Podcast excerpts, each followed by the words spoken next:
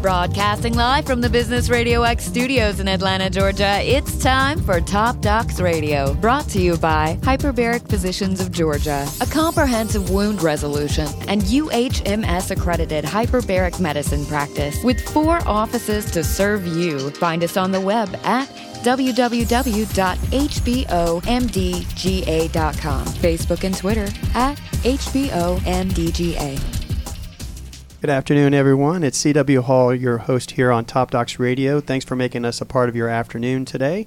Happy to be joined in studio today by Dr. Kenneth Anderson of the Anderson Hair Sciences Center and uh, some of his folks, a teammate of his and one of his patients who will be able to tell us a little about his story. And we'll start with uh, Dr. Anderson. Thanks for uh, joining us today, Dr. Anderson. Thank you very much, CW. Thanks for having us back. And we have Sarah Kovac, formerly his uh, surgical assistant, but now uh, the important role of patient advocate. So, yes, thanks again. Sorry to cut you off there. Hi, nice to meet you guys. And we have uh, a client of Dr. Anderson who will be able to share his story, uh, Don, jo- uh, patient John Williamson. Hey, thanks for uh, having us here. I appreciate you taking time out of the day. And last but not least, we have Diana Keough, CEO and founder of ShareWIK.com. They're a resource for uh, the healthcare community providing journalistic content for their websites and other functions. So thanks for taking time out to tell us about ShareWIK today, Diana. Thanks for having me. So, Dr. Anderson, from what I understand, in this community, you're one of the first providers uh, that has robotic hair restoration as a service that is enabling you to provide hair restoration with minimal scarring, minimal recovery. Only 40 of them in the world, and yet here the folks in the Atlanta market can come and, and get your service uh, with expertise from you. So tell us a little bit about uh, the value that that brings to your patients when they come to see you. Excellent question. Uh, well, hair restoration has come a long way from the 1970s and 80s when it was a pluggy doll's hair appearance. Uh, in about 2004, uh, a few doctors and I in Beverly Hills started using small one millimeter punches to remove the hair from the uh, donor area and place it into the areas of need for those gentlemen who wanted to have a hair restoration surgery but who did not want the telltale linear scar in the back of the head. However, because this was done uh, using handheld instruments, uh, there was some transection of the hairs and a little bit of an issue successfully transplanting the hair uh, every time.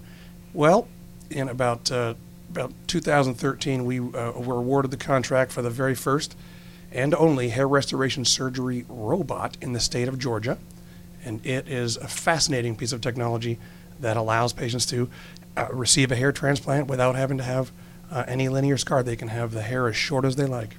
So I actually know somebody who had had, had the the other type of surgery, and you're, you're right. I mean, there is. I mean, he does often wear his hair on you know on the short side, and you can still see that scar that you're talking about. Uh, you know, and, and as we sit here with one of your clients, I mean, I never ever would have known that uh, he'd had a procedure done to restore hair. So uh, it looks fantastic. Thanks very much. Yes, here we have to my right is uh, John Williamson. Uh, he's a patient of mine from April of this year, and he underwent a robotic procedure. How you doing, John? Doing good, man. Okay, and he's here to just to tell us a bit about, you know, what the patient experience is like. You know, it it all starts with uh, doing a lot of research. Um, you know, I'm 35. Started losing my my hair a little bit. Um, I guess when I was about 32, 33, and my problem was losing the hair in the front hairline. So, you know, what do you do about that? Um, you know, I got on uh, Propecia actually after I met you. We did a consult, and you gave me Propecia, and that worked. And um, you know, there's there's a lot of options out there. There's a lot of um, hair restoration places that I walked into, and I felt like a salesman was selling something. Mm-hmm. And you know, I wasn't looking for a sale. I was looking for a fix.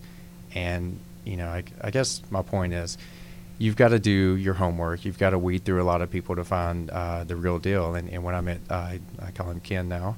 When I met Ken, um, he wasn't selling me. He was showing me results of what he has done with other people. And I said, I want my hairline back. Is that possible? And he said, absolutely. You know, um, wh- what's your goal? And I said, you know, to fix the, the front of it, the back looks good. Uh, a couple months later, um, we actually, you know, started the procedure. Um, man, I was excited. I'm, I'm, I'm more excited now because um, I guess what eight months later, my hair's back, my hairline's back, and it looks great. Uh, no one really, you know, I don't walk in a room, people are like, "Wow, what'd you do?" Right. But, but I notice, and my wife notices, and it's just, uh, man, it was a great experience. I would recommend it to anyone, but I, I would recommend that anyone they they've got to do their homework, and you're going to see a lot of places that say, "Hey, we're running specials." Do you really want a special on your hair? I want a special on my tires, not on my hair. Well, you, So- you know, like, as we talked about, you know, when you when we were introducing you, uh, you know, it's, obviously you're a young man. What was the process like for you? uh, You know, from a quality of life perspective, your just your you know your personal self image that that made you finally be motivated enough to explore hair restoration for you, and you Right. kind of walk through that process. Because I mean, I think a lot of people may presume that it's kind of an older man's thing, but Mhm. uh, obviously you're a- you're a young man and and uh, you're engaging in you know sales activities, and you want to go out and put on a good uh, uh, you know presentation of yourself. So I mean, kind of what was it like for you as you started losing your hair? Well, yeah, you mentioned I'm in sales, and you know, part of, part of being in sales for me is having confidence, and um, you know, uh, when you lose hair, you lose your confidence. I mean, at least that's how I felt. I'm, I'm sure other people feel the same way, but um, you know, step one is actually doing the research and talking to someone and saying, is it possible for me to uh, get the results that I'm looking for? And that's why you do the consult. But, um, you know, yeah, I was a little depressed and uh, I kept researching and researching. And then I finally met with Dr. Anderson and, you know, talk, talked to my wife about it. And she was like, man, stop talking about this. That's all you talk about, this and football. And she was like, luckily my team is winning this year. So, you know, I mean, the, the hair was, I mean, this has been a great year for me. Um, I've got my hair back. Mississippi State is number one in the country. Sorry to plug that. Hail but, State. Um, no, it, it was it was great, man. Um, like I said, it's it's you know, I really believe in in spending money on something that's that's going to make you happy, and it's. I wasn't looking for a sports car or anything like that. I was looking for something that's going to make me happy. Um, so yeah, it was a great decision. I would do it again. I would recommend it. I told Ken, I said, man, give my number to anyone. If they want to call me and talk to me, I'll walk them through it. It didn't hurt. Uh, I don't have a scar on the back. I see people in the grocery sc- store with a scar, and I'm Right. thinking, man, I'm glad I didn't do that. I'm glad I actually, uh, you know, put forth the effort to find the right person to do this. And you know, at the end of the day, it's about finding the right person. And lu- luckily, I met him, and, and it you, worked out. You mentioned the fact that a lot of the places that you explored to begin with were trying to win you over with you know prices or, or sales prices and things like that. Um, you know when you got to Ken's office, to talk about your experience as a patient through the consult process and kind of what finally won you over that this is what I need to do. Yeah. Well, um, so I met Sarah, and, and she was real nice, and she kind of she said, you know, I was asking her all these questions. She said, the doctor's going to come talk to you, and I thought, oh, the doctor's going to talk to me. Most other places, a salesman's going to talk to me. Interesting. I don't want you to sell me. Like I said, I, I, I want to talk to the person that's going to have their, their hands on my head and, and right. actually facilitate this. So once I talked to Ken, um, he said, I'm going to show you some results. I mean, plain and simple. This is what I do. I specialize in this. Um, if you specialize in something, you better be great at it. And he showed me some results. Uh, we looked at different options. Um, the the ARTAS robot was perfect for me, and I, I was, you know, I did my research on it. I was really intrigued of how it worked, and you know, no scar. You get your hair back. End of the day, that's priceless. Can I ask a question? Sure. So, t- it kind of described to me how bad it was. Okay. Did I show you a picture earlier? Um, Yeah, you did, but, you I know, mean, you obviously, didn't show you the- guys can't the see listeners, the picture. but Um, so I kind of had the uh, the horseshoe. Um, I, I don't know. The easiest way to explain it is, I have a lot of real estate on my forehead, and when the hair started receding back, it looked like my forehead got a lot bigger. You know, some people um, lose hair in the back, some in the front. Right. Um, I'll be honest, I'm not going to look good bald. I've got big ears, big forehead. It's not going to work out for me. Some people look great bald. Bruce Willis, Vin Diesel. That's not me. Yeah. um, no, but it, it um it, it's a you know night and day difference, and um, I, f- I feel like I I got you know my money's worth, and um, it, it was just everything was great. I mean, the procedure was great, the recovery was fine. The worst thing you're going to deal with is a bad haircut for maybe a month. Um, you're going to get kind of a military style haircut because you you've got to cut it short, uh, at least for my procedure. And um, no, man, it, it was great. I would do it again in, Can- in a heartbeat. Can you talk about what the process was like? I mean, you, you mentioned the fact that the procedure itself was, you know, not very uncomfortable. Right. What was the recovery process like for you? recovery process um, you know dr anderson gives you the, the uh, post medication so uh, it reduces the swelling and things like that uh, he, he gives you step-by-step instructions of this is what you need to do day one day two all the way to day i don't know 40 Um, it's it you know it, it was easy. So I went in that morning, got the procedure done. Um, my wife picked me up at the end of the day. Um, you know, uh, the next morning I woke up. There wasn't a lot of swelling. Um, you know, the recovery was me sitting at home watching television. I mean, that was the that was the easy part about it. But and, um, and how long was that? uh, you know, total recovery. Here, here's the cool thing about this procedure. I mean, your results aren't immediate. I mean, so you don't wake up the next morning with a full head of hair. I mean, I'm still growing hair right now in front of you guys. Like, look at me. This hair is growing. It's right crazy. now. It's going. I mean, it's growing. it's amazing. Um, you know, every month uh, more, your hair grows a little bit more. I, I, I think the, the peak months are about six months. Is that right, Ken? Uh, that's about the peak uh, growth month. a lot of times it takes about eight to 12 months, depending on the person, for the, the hair to really uh, fully grow in. Right. Um, you know, it's, it's kind of fun to every week look in the mirror and say, "Wow, I got more hair." It's uh. And it's, so, how long were you home from work? You know, I took about a week off, and um, you know, I, I was back, and you know, I, luckily I could work a little bit from home. But if you have the type of job that you could wear a hat or something like that, I mean, that's ideal. Nobody's gonna know. I and mean, do you? No, no, no. I don't have Okay. that kind of job. I, I'm in sales, so I have to be in front of people. And you know, uh, the only comment I got a week later was, "Wow, you got your hair cut short." I said, "You know what? I went in for a ten dollar haircut, and came out with a two dollar haircut, so I, I got a bad haircut." That's great. and uh, you know, I, I still have a few people that say, "Man, you remember when you got your haircut?" I said, "Yeah, I remember." But um, no, it was great. Like I said, you, it, it's it's not one of those things that's so noticeable that when you walk in, someone's like, "Wow, you had something done." Um, Mhm. It's a gradual growth of the hair, so that that really prepares people to, um, you know, th- there, there's no shock. We've been talking to client of the Anderson Hair Sciences Center, patient John Williamson and uh, Dr. Kenneth Anderson. And, and when you were interviewing your prospective hair restoration specialist, did they talk at all about their clinical background? What, what kind of you know what kind of focus they had had prior to getting into hair restoration? Are You know, were they plastic surgery? Were they No. general surgery? What kind of physicians were they? You know, honest, honestly, um, a lot of the other places, uh, I never talked to a physician. It was a salesperson, and, and they're they're going to come in and say, okay, first off, we're, we're having a sale on this. I'm like, okay, well, you know, show me the results. I'm like I said, I'm not worried about the sale. I mean, it's uh, you get what you pay for out there, and you know, uh, like I said, so I never talked to another physician, and so I was kind of surprised when he came in the room, and I was like, okay, so who does this? He's like, I do it. What are you talking about? You know, uh, set me in his office and you know, show me some pictures. And, and for me, uh, results are, are what I was looking for. I, I wanted to see, like, you know, it's, it's funny. He showed me a lot of pictures, and I said, "Now, did you do this?" He goes, "Of course I did this." You, know, but but but but the reason I bring that up is is some of the other guys they can't say that. They can't say, "Yes, I did this." I mean, a lot of the I, I noticed I saw the same picture of Yeah. different people, like they bought a stock photo, and they're showing me results of of the procedure, but not necessarily what they did. So you know, it's, it's worth it to do your homework, find the right person, and um, man, like I said, I, you know, go go see Dr. Anderson. He'll give you my phone number, and we can have the same conversation on the phone. Well, when you combine the the background in facial plastic surgery, Dr. Anderson, with what the robot can do, I mean, how does that differentiate you from you know some of those other folks that are out there? Well, there's, a, I believe, lot differentiates our practice. It's a uh, about in 2003, I joined a busy practice in Beverly Hills, and that's right about the time that hair restoration uh, went from the pluggy look to the single hair at a time look. And this was a, a really advanced practice. They were coming up with a lot of new stuff, and uh, the follicular unit extraction procedure, which is what we're talking about, which is what the robot uh, performs.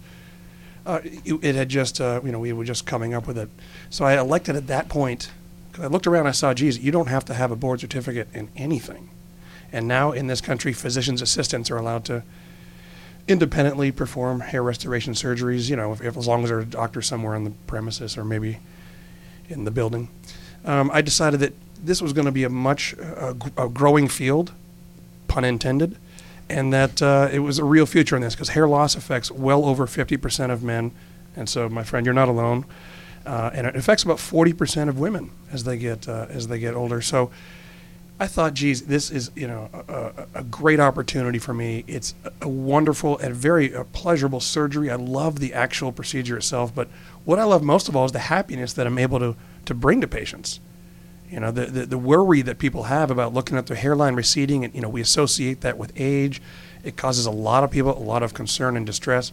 And when I'm able to replace the hairline uh, with very minimal evidence that anything has been done in the donor area and, of course, in the front, um, where people are actually looking, uh, it should look. I mean, the, the hair restorations, the best hair restorations in this country, should fly completely under the radar, and it should look like the hair has always been there, and not like someone has put it back. And that's what we do every day at the Anderson Hair Sciences Center. And I tell my uh, my patient advocate and my and my employees that you know we don't we don't sell hair transplants, we sell happiness. We really do. We sell happiness and confidence because, geez, the stories I, I could tell you about patients who've who say I saved you know saved their careers, soap opera actors in California and, and the like. It's a it's a very powerful uh, procedure because we all used to have hair and it's associated with use and and losing it is very stressful for many many many people. So it's a it's a I, I- I love the procedure and, and how much happiness we're able to bring to uh, to folks. Well, your you know your passion for what you're doing is obvious in your you know when you get to talking about what you do, and I think that sometimes it's easy to kind of trivialize aesthetic procedures, whether it's you know uh, ones that uh, say a woman might go for her face or, or other features that, that they're less than happy with, uh, or you know in this case a, a patient that's having some frustration and and uh, self-image issues over the fact that their you know hairline is changing uh, for the worse, and and I, I believe that uh, those types of body image issues can contribute to your overall health. I think that um, when you don't feel good about the way you look, that you can make choices, you know, with your other health, you know, activities.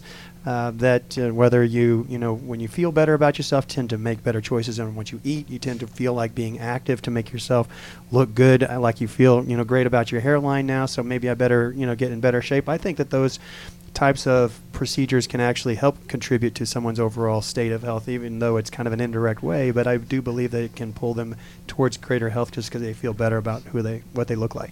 I would very much agree. I'd very much agree. The, uh, the patients report, you know, a lot of them are very satisfied with the procedure. And you'd asked me a second ago, you know, what sort of differentiates the practice and why I went into this. Uh, I discovered it's it's the procedure itself is, is not very medically invasive, and that's why, you know, uh, any doctor can do it and any physician's assistant can do it, but that they can technically do it, but can they do it well? I, I brought to the table my background in facial plastic surgery. and I'm also a formally trained artist and medical illustrator.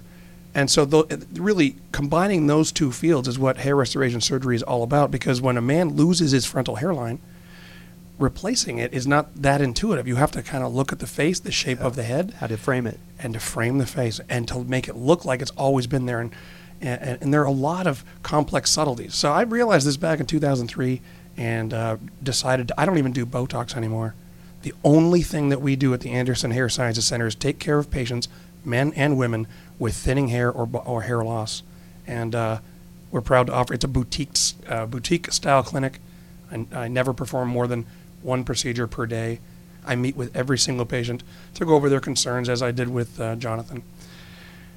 Well, we, we've been talking with Dr. Anderson of the Anderson Hair Sciences Center, and obviously, being one of the first physicians in the world who offers this type of robotic hair restoration procedure, th- that certainly sets you apart. But I know that there are some other healthcare innovations that you offer that aren't surgical in nature that may possibly help somebody uh, that maybe they can achieve their goal uh, without surgery. Can you talk about some of those things? I certainly can. Um, in the last five years, there have been a number of advances in the, the field of non surgical hair restoration. And by that, I mean uh, ways to preserve the hair that's remaining on the head and, in some cases, grow it back without performing any surgery. Hair loss is itself a permanent condition and it is progressive throughout one's life. Uh, the hair restoration procedure, really, no matter which way you slice it, is just a redistribution of whatever hair happens to be remaining on your head.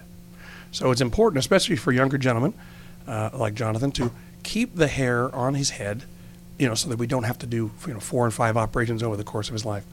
And so we have several new treatments. One of them is uh, platelet-rich plasma with ACell, which is a biotechnology product that activates the platelets. Essentially, what Kobe Bryant had for his Achilles tendon. Yeah, there's a lot of different medical uses for it. That's correct. Cool. It's been proven to increase vascularity, and in the hair, we apply it uh, uh, just under the skin and among the hair follicles, and that tends to rejuvenate some of the hairs that are trying to fade away as a result of uh, of the hair loss process. We also have low-level laser therapy.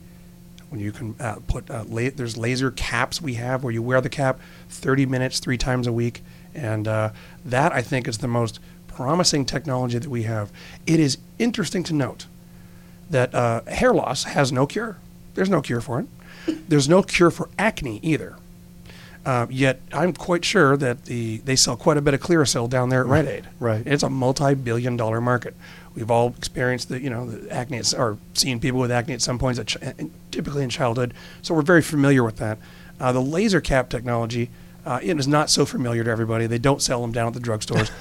But it has four and five times the success rate of any clear Clearasil or acne medication that you could find.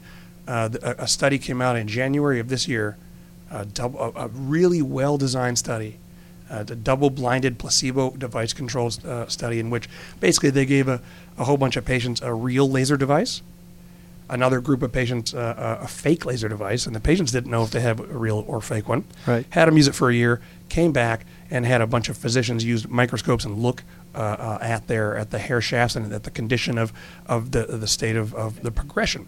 And uh, what they found, and the, the physicians didn't know whether the patients were using the real or the fake device. Right. And in that way, it eliminates all the human bias from the uh, the actual study. And what they found was over 85% of people who use the laser device report that their progression of the hair loss either stops or dramatically slows down. And over 50% of the patients report that their hair shafts diameters increased and that the follicular density increased, all to say that those are fancy words for their hair grew back. Wow. That's over half of pe- people with, uh, you know, with hair loss. So there's some, those are two of the technologies that we offer. There's a few others, but I think those are the, the most promising and up and coming technologies that will uh, continue to revolutionize the field of hair restoration surgery. So, explain to me the science on how a laser would help hair grow. A laser, the laser devices are. Uh, it's not like the laser you think in Star Wars. It doesn't hurt you. It's more of a laser pointer level of, uh, of energy. It, does, it doesn't burn your skin like some of the laser devices uh, that are used in cosmetic surgical offices. In essence, what we found is that the little lasers, uh, they're five milliwatt in strength, very small, and they shoot out just a, one wavelength of light. There's no ultraviolet radiation emitted from these lasers. It's simply light of a single wavelength, which is 590 nanometers. And what we found through research is that that light, at that energy, that light wavelength, penetrates the skin just enough, and it causes the uh, what we call uh, an increased cellular respiration in the hair follicles and skin and and that's a fancy term for the, the way I put it to some patients is you're essentially sending your hair to the gym. The hair the hair follicles take in more oxygen, they put out more carbon dioxide, just like every cell does. And what they do with that is they make more ATP or adenosine triphosphate, which is the molecule that is the currency of energy uh, in our bodies. So essentially, it's giving literally giving the hair more energy to grow. That's pretty crazy. It is. It's well. It's it's it's sounds crazy, but it's true. And so, is that a I think that's a song. You know, when we were growing up, it was, you know, especially with long hair, our moms would always brush it a hundred times every night to basically make it thicker and healthier. And it's almost like a expedited brushing. Sounds like it's a, a tickling the hair hair shaft to condition it. Um, Well, I'm not sure if it's tickling, but I use what device myself. I put it on, you know, because I'm st- I might have some hair loss. I might be starting, and I'm trying to just to prevent that. Keep it on my head. Um, it doesn't really, it doesn't feel like anything really. You've got to put it on. It has a baseball cap that comes with it, and a little cord that snakes down your back, so you can wear it. Uh, you know, to if you have a half hour commute to work, there you go. You just put it on your head, and no one would ever know. But it uh, it, it stimulates the hair. I'm not, I've never heard the, the brushing the hair a hundred times. I don't know that. Uh, oh yeah, yeah. Whenever I was a kid, I remember Really? girls talking Oh, about yeah. that. Like, Their see- moms wanted to brush their hair you know, and the sit Huh. yeah. brush it and brush it, brush it. It would seem to me that the mechanical brushing would probably be detrimental in the end. But Well, I'll tell you exactly what it does. Uh, what it does is pull out a lot of hair. yeah, and uh, pretty much the hairs that are on their way out out of their cycles, because all hairs on the human body have cycles, and as they're coming out of their growth cycle and coming into their uh, uh, resting phase, the, the attachments under the skin of the hair start to be dissolved by the body, and that can take a couple weeks to fall out. Um, but if you brush your hair a hundred times every night, they're not going to take a couple weeks to fall out. They're coming out right now. yeah. So I guess he just probably pulls out the old guys and leaves the fresh guys. But in the end, you're expediting your hair loss without even realizing it. Um, I, not not unless you're experiencing hair loss, because if if you're not Oh. having hair loss, the hairs are going to come back as thick and as strong as ever. Oh, well, maybe I guess it just keeps the dead guys out. you know, the hairs that have already kind of reached the end of their cycle, maybe they're not not as pretty, so it probably makes it look You more must have the fresh most and full. fascinating conversations over the dinner table. I do. As a I do. of Thank you for asking. Well, so you know, one of the things that we talked about in your practice is the process that a patient goes through as they come on board and try to determine is this the practice for me. And obviously, one of the first folks you're going to interface with, as Jonathan talked about, is Sarah Kovac, the the patient advocate. And and talk a little bit, Sarah, about you know what is your role and how do you help guide the patient through making this decision and and uh, you know following them through the course of their interaction with Dr. Anderson. Most of the time, when I first start speaking with patients, it's either uh, my first encounter is on the phone or it's actually in person, following up with them via email. Uh, a lot of it, and this is, I think, one of the largest distinctions between Dr. Anderson's practice and some of the other ones that I've spoken with patients about, is the fact that he stresses education, understanding exactly what's going on, but we're looking out for the patient. That's always the number one priority. And I mean, I don't always hear that from the patients, and that was a large concern of mine. And I think that's part of the reason why I, I very much wanted to kind of move into more of this kind of a role than I was as just a surgical assistant. I very much miss being the surgical assistant. That was a lot of fun. I definitely enjoy watching him do surgery and assisting him perform it. But somebody needs to be guiding patients into what's in their better interest, not just you know we're having a price sale. Right. So That's a big life choice, and um, you know I think it's it's certainly distinguishing that we're not talking about trying to lure you in because normally it's X thousand dollars or X hundred dollars, whatever the case may be, and now it's this. We're actually setting you down with a clinician who's going to be able to you know help kind of find out what are your goals and, and maybe begin to identify potential options and focus on the clinical outcome rather than a financial choice. Yeah, that's a very good point. It's a very big- good point, uh, CW. The, the reality is what a lot of people don't realize is that uh, uh, corporate medicine is a term out there. Yeah.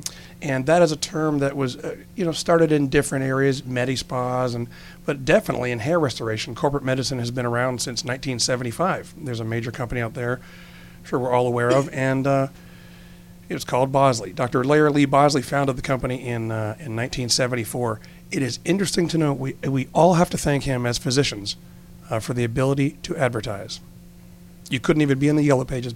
And Dr. Bosley went to the mat in the 70s to change all that. Be that as it may, uh, Dr. Bosley sold his company to a Japanese hairbrush company that's publicly traded on the Tokyo Stock Exchange uh, in 1997. So it's been just about 20 years since he uh, did any operating. Uh, and so now, you know, it's, uh, it's since it's a public company, you know, they're existing to pay the shareholders. So that's just one example of the way that this, you know, the, the procedure and the, the treatment and the therapy for hair loss can be delivered, you, you know, in a corporate setting with, of course, profits uh, above all else. Then there are a bunch of practitioners uh, out there, some of who are s- somewhat serious and some of who are very and solely dedicated to the specialty. Uh, and that's and we would fall under that category because I think that's such an important life change. Uh, we do say in this field, uh, it's a funny little joke, but it's very it's not that funny if you fall on the wrong side of it. The good thing about hair restoration, you know, it's permanent. The bad thing about hair restoration is that it's permanent. Right. And if it's not done correctly and you're not happy with the results, um, there's going to be some difficult discussions you'll be having with your physician. And so, uh, over the past 11 years, it's because I've dedicated myself and my practice to the uh, the specialty. I think we've done a very good job at, at producing very natural results and minimizing, you know, patients who are, are unhappy uh, with with the results. Because I tend to be real conservative. You don't want to put a hairline that's really low on someone or or straight across. It has to look absolutely natural. Right, and and th- those are the reasons why I think it's important that patients, you know, understand that there are very big differences across the board available to them, and just because somebody's on a on an ad on television doesn't necessarily mean that's the best choice. Particularly if they're really trying to bring you in based on uh, we're running a special today, so come in and get uh, two follicles for one. That's not necessarily the best choice. I think I'd rather go to a, a board certified specialist that's going to use the latest uh, technology and innovations to get my hair restor- restoration done.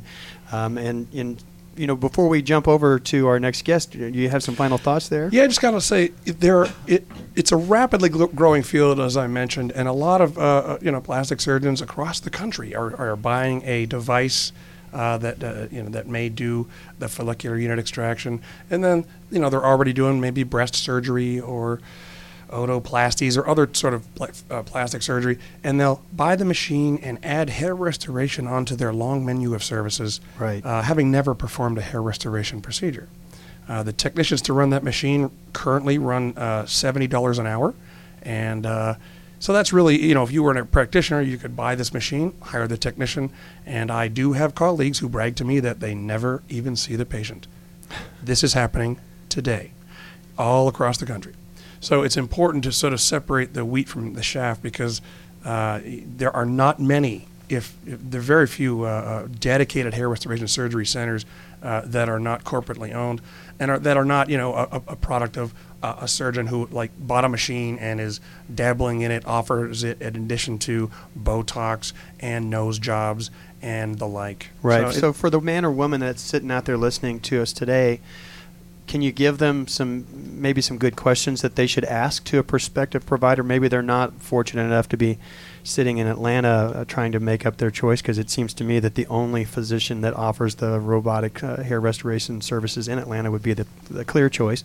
Um, but uh, are there some key questions that maybe they should ask? Uh, you know, talked about you mentioned the fact that sometimes the physician doesn't even see the patient through the procedure, so that would obviously be a key question. But what else? Well, that would be yeah, be a giant red flag if you didn't meet with the doctor because that's how do you how do you know who's going to be doing the procedure? So that's uh, one of the things. Who is going to be doing this procedure? What, if any, surgical training do they have? Uh, do they hold a board certificate in any surgical subspecialty at all? How long have they been doing hair restoration?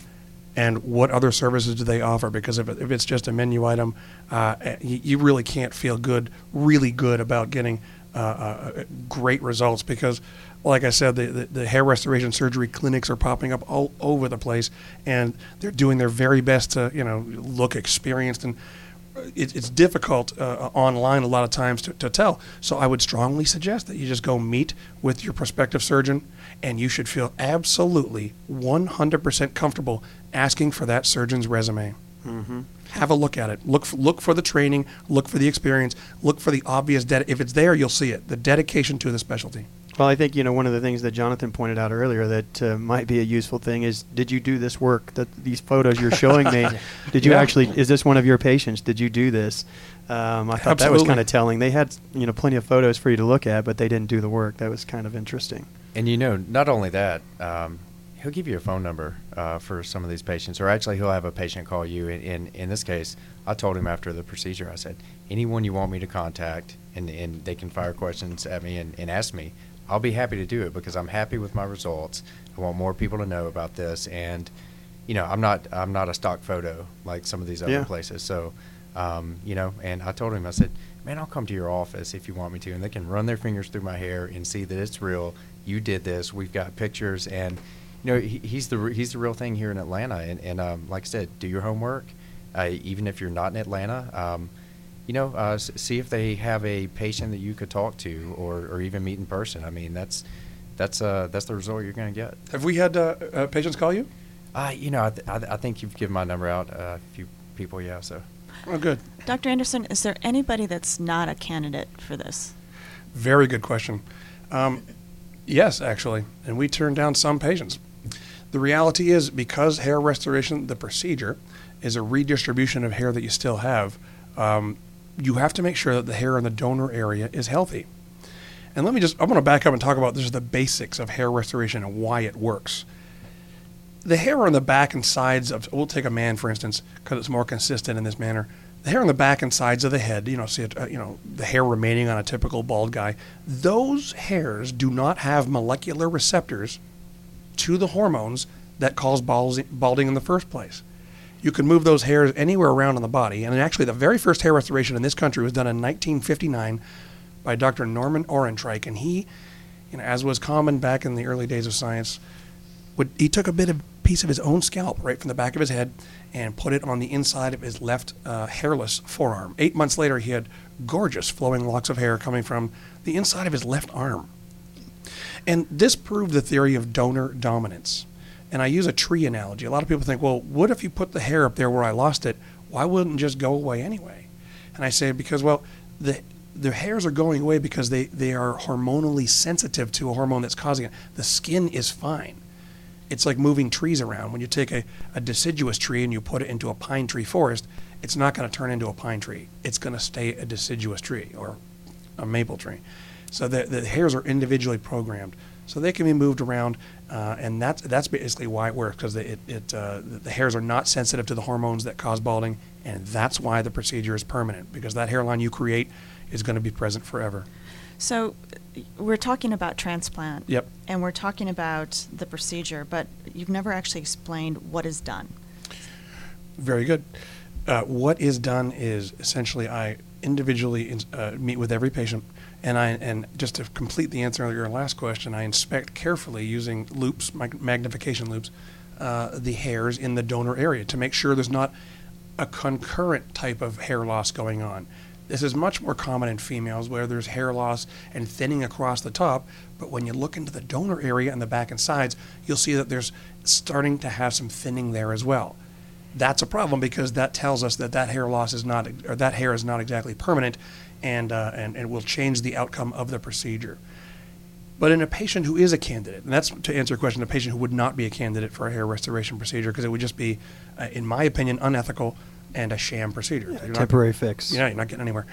So if I check and make sure those hairs are, are, are nice and what we call terminal hairs, full, fully grown, uh, then they are m- removed surgically from the back and sides of the head and then uh, in, placed into the areas of need, one hair at a time. Hair, uh, we can take them from the donor area in one of two ways, uh, either with the traditional linear strip, and where we take advantage of the fact the scalp moves up and down in the donor area, and I take a little thin strip of it. Uh, I do a facelift plastic surgical closure on that. That does leave a permanent linear scar in the donor area on the back and sides of your head. It's not near the ears, it's kind of up there, so you can still wear a ponytail if you're a female. And then that strip of tissue is then handed to my full time team of surgical technicians who, under dissection microscopes, separate each follicle from its brother or sister and then sort them out. One haired follicles over here, two haired, and so forth. Uh, and then the, all this is going on while I'm making sites where the hairs are going to go and the direction, orientation, and placement of the new hairs. The hairs are then inserted surgically with tiny little jeweler's forceps. Again, all this using loupe magnification because hairs are small, and placed into the sites that, that have been created by me to, uh, uh, you know, to create the new hairline or the new uh, fullness in it where we need it. The hair continues to grow there. It thinks it's still back on the back and sides of the head.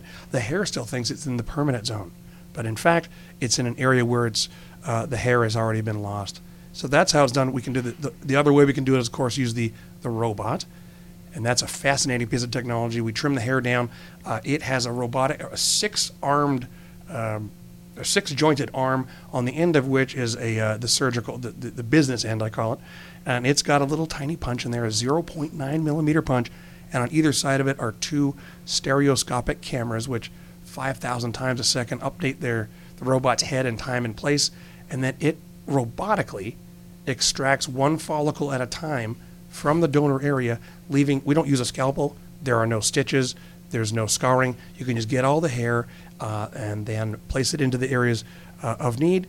And in the donor area, instead of having that telltale line, there's just little hypopigmentations, maybe some little white dots or lighter colored dots scattered. You really have to shave your head to see. So there's, you know, there's no. It really reduces uh, the obviousness or the the evidence really that a hair restoration surgery has even taken place. So why would you do the robot as opposed to the other one? I mean, how do you decide which is a better Well, I, offer. I offer patients both typically. There are advantages and disadvantages to each, but really, in the long term, when we look at it, I ask the patient, you know, do you, uh, would you like to ever wear your hair really short in the future? Um, and that's the main consideration because it's, you know, hair restoration surgery, let's face it, there's a lot of foolishness going on in this industry, so to speak, and it kind of has a black eye because of the very unnatural work that was performed in the 70s and 80s. And so there, and because anybody can do it, uh, you know, a psychiatrist uh, tomorrow could say, "I'm a surgeon" and do one. It's there's a lot of variability. You can do this procedure a million different ways, um, and so there's, I think, a healthy skepticism in the public uh, uh, towards this procedure. So really I try not to guide patients. I say, look, eh, you know, any serious hair restoration surgeon is going to offer. I think it's disservice not to offer both methods. But you're going to find a lot of information out there. If a guy only offers one method, he's going to market against the other one, and, and, and so forth. So, really, it's uh, uh, you know, it's it's kind of a crazy field out there. And is a patient put under like general anesthesia? Oh no, Mm-mm. no, it's like a day at the spa. You come on in. I have an extremely comfortable chair. Kind of uh, you hang out there. I do. Uh, patients get a PRP uh, with cell procedure with every single uh, hair restoration. I do not operate without it. Uh, it acts so well to make the to drive the success rate of the grafts to 100 percent.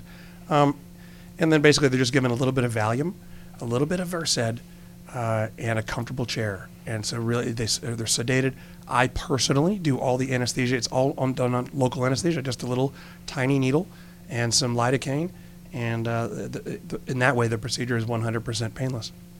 It's pretty amazing when you think about it, and and they're advancing the technology even further to where the the being able to place the hairs into the you know to their new location is actually going to be done somewhat by the robot now, isn't it? Going forward, Uh, the, uh, available uh, next year will be not the placement, but the site making. ah, and that's going to be able to, you know, the, the robot will be able to make a bunch of sites in a very dense pattern and a very uniform pattern. But I'm personally still going to be doing the frontal hairline because that's, you know, we as humans are very, very good at picking up patterns, and that's something that I have to kind of make sure as we don't create patterns. A lot. I just want. I want to ask uh, uh, Jonathan. You know, a lot of one of the main concerns of, of patients is, you know, how painful is it? Can you speak to how, you know, how painful was it in your words? It wasn't painful at all. Um, actually, when you were talking about your chair and everything, I, I remember that day. I was, you know, I, I went in and I could have fallen asleep. I mean, I, I, I could just hear you talking and, and we were You talking did. back and forth. I did. I fall asleep for a little while because, uh, like you said, it was the day at the spa. I mean, um, I, I, you know, just sat there in the chair and, and it was done. And I was like, wow, you guys are done already. And um, no pain at all. I mean, even the next day, um, I had the proper medication and there was no pain. So um, yeah, to answer your question, it was it was it was great. I mean, I, I was I was amazed at, at the experience of the uh, the artist, and you know, I could hear the little punches, and um, you know, there there wasn't even any pressure. It, it was just real quick, and um, Ken did a great job, and he made the sites, and that didn't hurt either, and. You know, he, he'd give me a mirror and say, "What do you think?" I was like, "Man, that's great." So I mean, it, it's just fantastic. It really you know, it, it, it was almost as if I was going in to get a, a, a haircut instead of getting a haircut. I'm getting hair. you know, I mean, it was. Uh, he drew out a hairline. He he asked me what I thought about it. It looked great, and he made the sites, and uh, it was. Um, I, I was amazed at how streamless the process was. Have you had your first haircut yet? Yes, yes, yes. I, I mean, so I got this done uh, in April, and honestly, when I went in to get my hair cut, the lady who cuts my hair did not even know. She had no clue. And then uh, eventually, I told her because I, I mean, it's it's such an interesting concept of uh, with today's technology what you can do now. And I told her, and she said, "I don't believe you. You know, I've seen some some bad jobs coming Yeah, here." yeah. She said, "Who did it?" You know, and I told her. She said, I, "I've got a handful of people I need to tell about this." I said, "Yeah, tell them to call me." But no, she didn't even notice. Um, uh, like I said, friends, family, no one notices. And I mean, you're sitting here right now looking at me. Would you ever think like, No. God, this guy had something Not done? It's uh, it's amazing. I'm, I'm fortunate that uh, this technology is out there. I'm fortunate that I walked into the right office. Yeah. And um, you know, uh, he, he didn't try to sell me. He showed me results, and I made my own decision. And, and the cool thing about this office, I didn't get a phone call the next day saying, "Hey, did you make your decision?" Yeah, I didn't get one the next week. Yeah. I actually called them and said, "You know, what is your schedule like in, in uh, you know two months out?" Um, so uh, yeah, it's it's like I said, do your homework, find the right person, whatever town you're in, ask the key questions, who's going to do it, look at results, and um, you get what you pay for out there. You're going to see a lot of specials, like you said, two for one deals. Man, that's good when you're Go the you're- other way. Yeah, you're talking about tires or something, but it's not good for for your hair. So um, uh, uh, tr- try to avoid some of the scams that are out there because they are out there. And, and when you look at this online, you're going to see some bad jobs. You're going to see uh, if you just look Google images, it's enough to scare you. It's like a bad tattoo on your face, essentially. yeah. I mean, you know, really, you have right. to live with it from That's now on, good. or get it corrected through some painful process. Yeah. We've been talking with Dr. Kenneth Anderson of the Anderson Hair Sciences Center, his teammate colleague uh, Sarah Kovac, patient advocate, and then of course visiting with uh, a, a very delighted client uh, for good reason, uh, Jonathan Williamson. And thank you all for taking some time to share information with us. And one of the reasons why I had our next guest join us on the show today, Dr. Anderson is kind of an expert with regards to uh, sharing a great deal of information about what he does in his practice, how it works, uh, talking about uh, patients and their outcomes and letting them tell their stories. And, and that brings me to our next guest, Diana Keough of uh, ShareWIK. Um, you know, one of the things that you help people do is tell their story, whether it's a patient testimonial, whether it's a practitioner that needs to tell the story of their practice and how they help people. So, take us back in time when the concept of ShareWIK came into play, and and uh, you know we'll go from there. Well, I have been a healthcare journalist for over 20 years, and I was uh, with the Cleveland Plain Dealer, and also my contract allowed me to report for National Public Radio. And um, then I was on television every Friday night as a political analyst. I know health and politi- politics, they especially now go together. Um, and then my husband took a job here in the Atlanta area in 2006, and uh, I was a front page series writer, and it's not something that you walk away from that easily, especially after spending that long to get there. Um, they offered me more money, more vacation time, and made me the Southern Bureau of the Plain Dealer, and so I commuted between Atlanta and Cleveland for over a year and a half. And um, I have uh, four children, and three of whom were still home at the time. And um, in that year and a half, although I was doing fabulous work and I, I loved my job, um, I was not meeting anybody here, and I also felt like I became an actor in my own life. because Yeah, it's I had kinda grueling. Well, I had to hire someone to do everything for me. Um, and plus, when I was in Cleveland working, I never missed a single event. I have four boys, and never missed a single event. I never missed a tennis match, a meeting, nothing.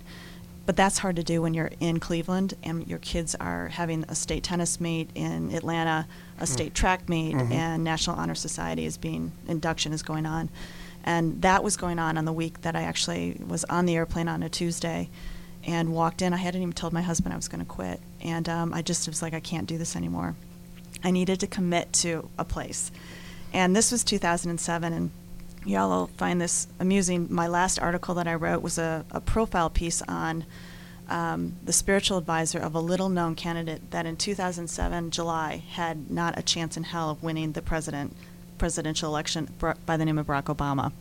And um, there was actually an argument, um, the editorial staff, when I did this profile, on whether it was a front page article or not, because he didn't stand a chance in 2007 July, and we all know how that turned out. But in 2007, nobody was getting laid off from media jobs. Um, nobody was leaving newspapers. They all thought I was completely crazy. But it left me in coming into a larger media market, and I had promised my family I was going to take six to eight months off just to kind of settle. We were oh, and we were also doing a renovation at the time too. Oh, great. Um, and so I did, and that's when the bleed started. Um, AJC or the Atlanta Journal Constitution was letting off hundreds of people. CNN was thousands of people, and that, as you know, is continuing. Still, yeah. So I was kind of faced with this this whole new media on on basically what do you do next when you're already doing what you've always wanted to do. Like since I was eight years old, that's what I wanted to do. And so my husband, who's a, a consultant background, kept making me go for walks only because I think I would talk about. he just about. wanted you to be out of the house. Well, he wanted me to stop crying. Um, Oh, my Because I left. I mean, I left the job that I'd always. I mean, that was my job. yeah. Um, and so he kept drilling it down to what qu- one question, and it was really, what is it that you love the most about your job? What is it that you're going to miss? And it really came down to telling people stories. And as a health reporter and front page series writer, I was with people at that point of crisis when it started, whether it in the hospital, when the accident happened, I was called in. I was basically the uh, one of the first calls the hospital would make to the newspaper would be to me, this is a great story, and there's a lot of layers, and they knew they knew me so well and what stories I really wanted. Um, and I was uh, the reason I love that so much is because it's really a privilege to hear and be with someone when they're going through something like that. And oftentimes, you know, even so when we go on vacation, you come back to work, you have this like life transforming, the light is different, the food is amazing in Italy. You come back to work and people say, How was your vacation? You say, Great. And then they never ask you another thing about it, right? So, but when you go through a health crisis, even more so, nobody asks you any questions. And so it becomes very lonely and very isolating. And so I was the one that was asking the questions about what is it like to have sex without a breast? What is what happens to be able to get back into life when you have no leg or you have to learn how to do everything all over again? From a caretaking perspective, from a patient perspective, from a I, you know, how it changed. What's interesting about um, being a healthcare reporter and working with so many doctors is that there is always a reason.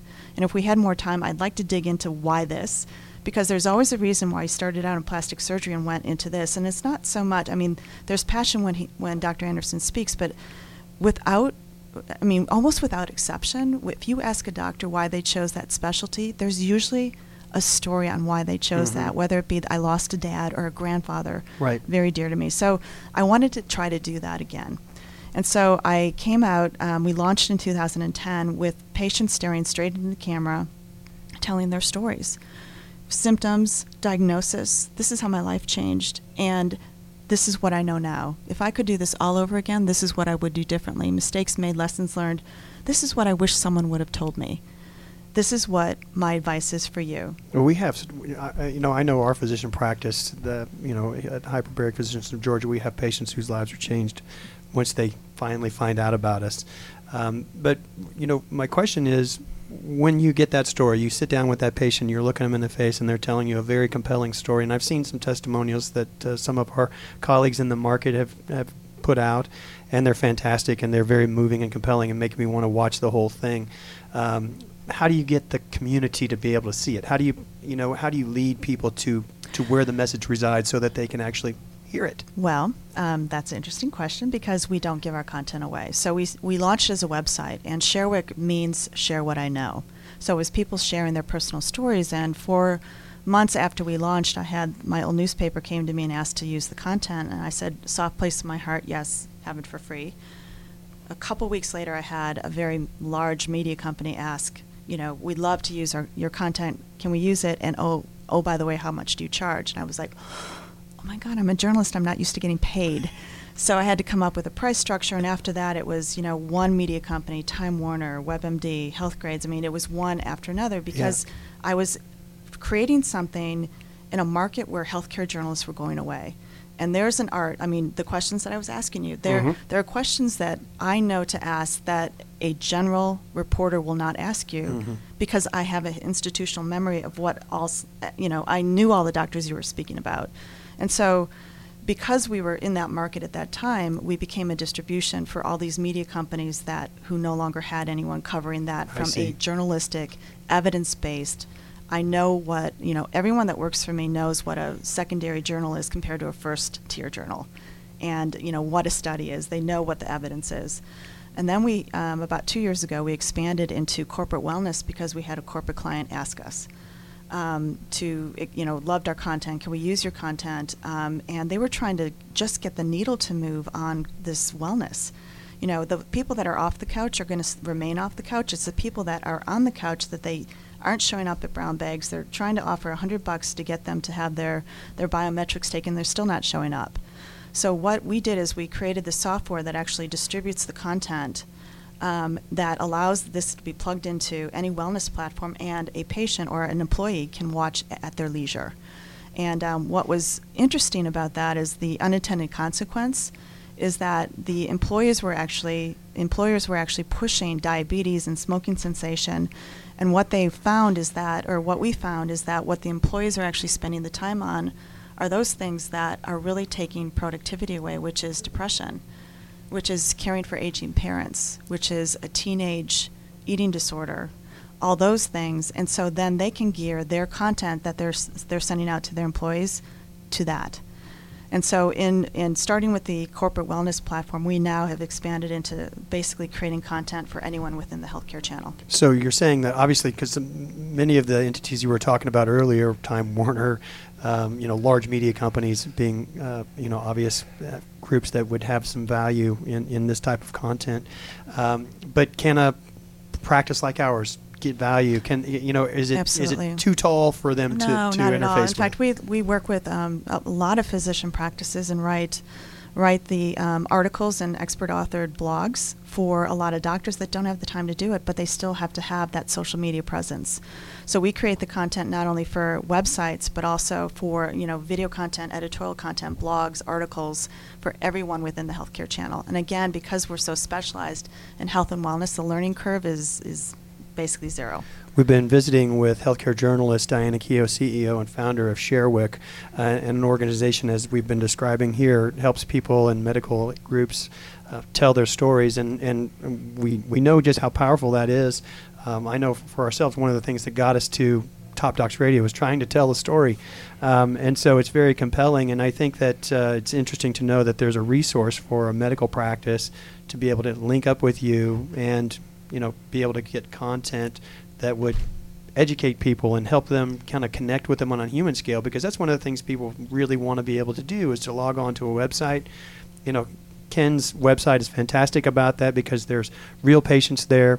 You can get a sense for what he's like even before you step foot in the office. Now we have this kind of content that he can share with his folks and they can actually hear him talking hear his passion before they've ever stepped in. So they'll f- come into the office feeling like they know him. And from what I gather, that's much what you're able Yeah, to help a, do. a group Yeah. do as well. You know, and a lot of the doctors that and patient practices that we, um, or provider practices that we deal with, don't have the wherewithal to do that or the time.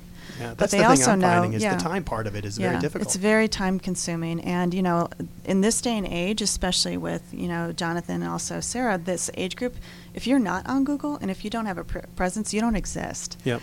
And so there, you know, we've gone from not advertising back in the 50s to now where you've got to basically have regular content out there to actually, because if you actually start something and don't have anything that is relevant and, and updated, and your last entry was 2012, you don't exist. hmm Inbound marketing being, you know, kind of an emerging focus, and I think that it's kind of where it's going to go. Is, is you know, I know our own practice is an example of this. We went to mass media on a local station that had an excellent coverage, and that huge spend went nowhere for us. It was we could have built a fire and, and at least gotten some s'mores out of out of spending that money.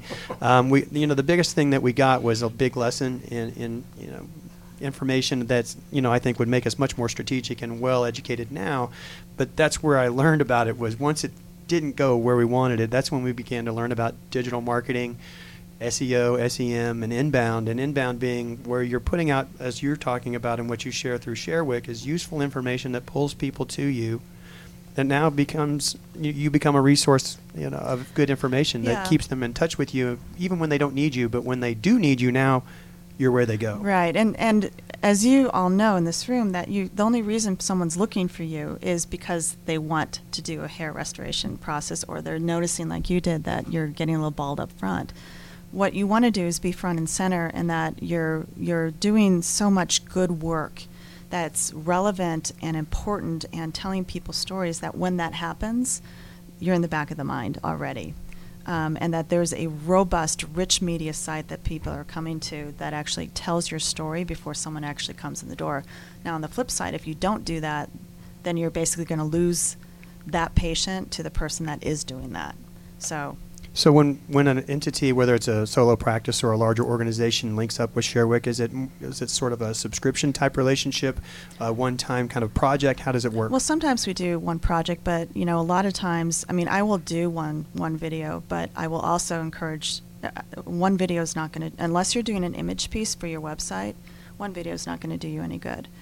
So it, it needs to be scoped out, thoughtful process on how to do a robust media site that has the real patient stories, that actually tells the story of the practice, that has the personality that comes out of the doctor, that passion, because that's what people want to see. And you know, we were talking before we went um, on air that um, Sarah and I won't even get our haircuts unless we actually know Yep. two people that have gone there, more so with a healthcare practice. So Yes. you want to be able to talk to a patient, you want to be able to see and hear real, pe- real people. And it has been fashionable to actually hire actors.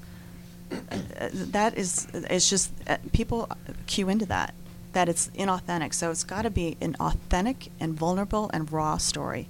It's got to be real. Well, obviously, you have some excellent information, and I'm very glad that we're going to be able to talk to you in a few days. Uh, again, when you rejoin the show uh, here uh, in, a, in a week or so, when we come back and talk with uh, uh, the, the folks from uh, Bioscape Digital, because as it happens, our time always goes by so quickly. B- before we run out of time for, for the show today, tell people where they can find you in the meantime, and then we're going to have you back and we're going to have some more great information coming out you, about ShareWIK. Uh, we can be found at sharewik.com, and it's share what I know, share, W I K dot com. And you're on social media as well, obviously. Absolutely, at, uh, sh- at, at ShareWIK and at Daikio. And you know, of course, obviously, we're linked in with them uh, on LinkedIn, Twitter, and social uh, or Facebook. Dr. Anderson, you want to share your website and social media real quickly? Yes, our website is uh, www.atlantahairsurgeon.com. And there's links to our uh, Facebook page, our YouTube channel, our Google Plus page, and our Flickr account uh, on that front page. So it, there's a lot to explore. We have near 150 patient interviews, uh, like John Williamson here, uh, answering various questions. And uh, just like Diane said, very candidly, uh, it- you know, it's it's worth checking out. There's some videos about the robot. There's uh, even there's even a surgeon's view uh, of the robot interface. Um, but that's, uh, or they can call 404 256 HAIR. That's 404 256 4247. If you haven't done so already, you can link up with the Top Docs Radio Show on Facebook and Twitter. We're at twitter.com, hashtag or, or at Top Docs on BRX. And then, of course, facebook.com slash Top Docs on BRX. Make sure you link up with us there. Hopefully, everybody here will do that. Uh, that's the only fee for being here is linking up with us on social media. Thanks for everybody today taking time out of your busy schedules to come and share some information. Looking forward to having you back on the show in a few days, Diana, to talk more. See you next week in the same time, same place. What were you going to say? I was Dave? just say thank you very much for having uh, my patient, myself, and my patient uh, advocate on today. Well, we look forward to talking to you all again real soon.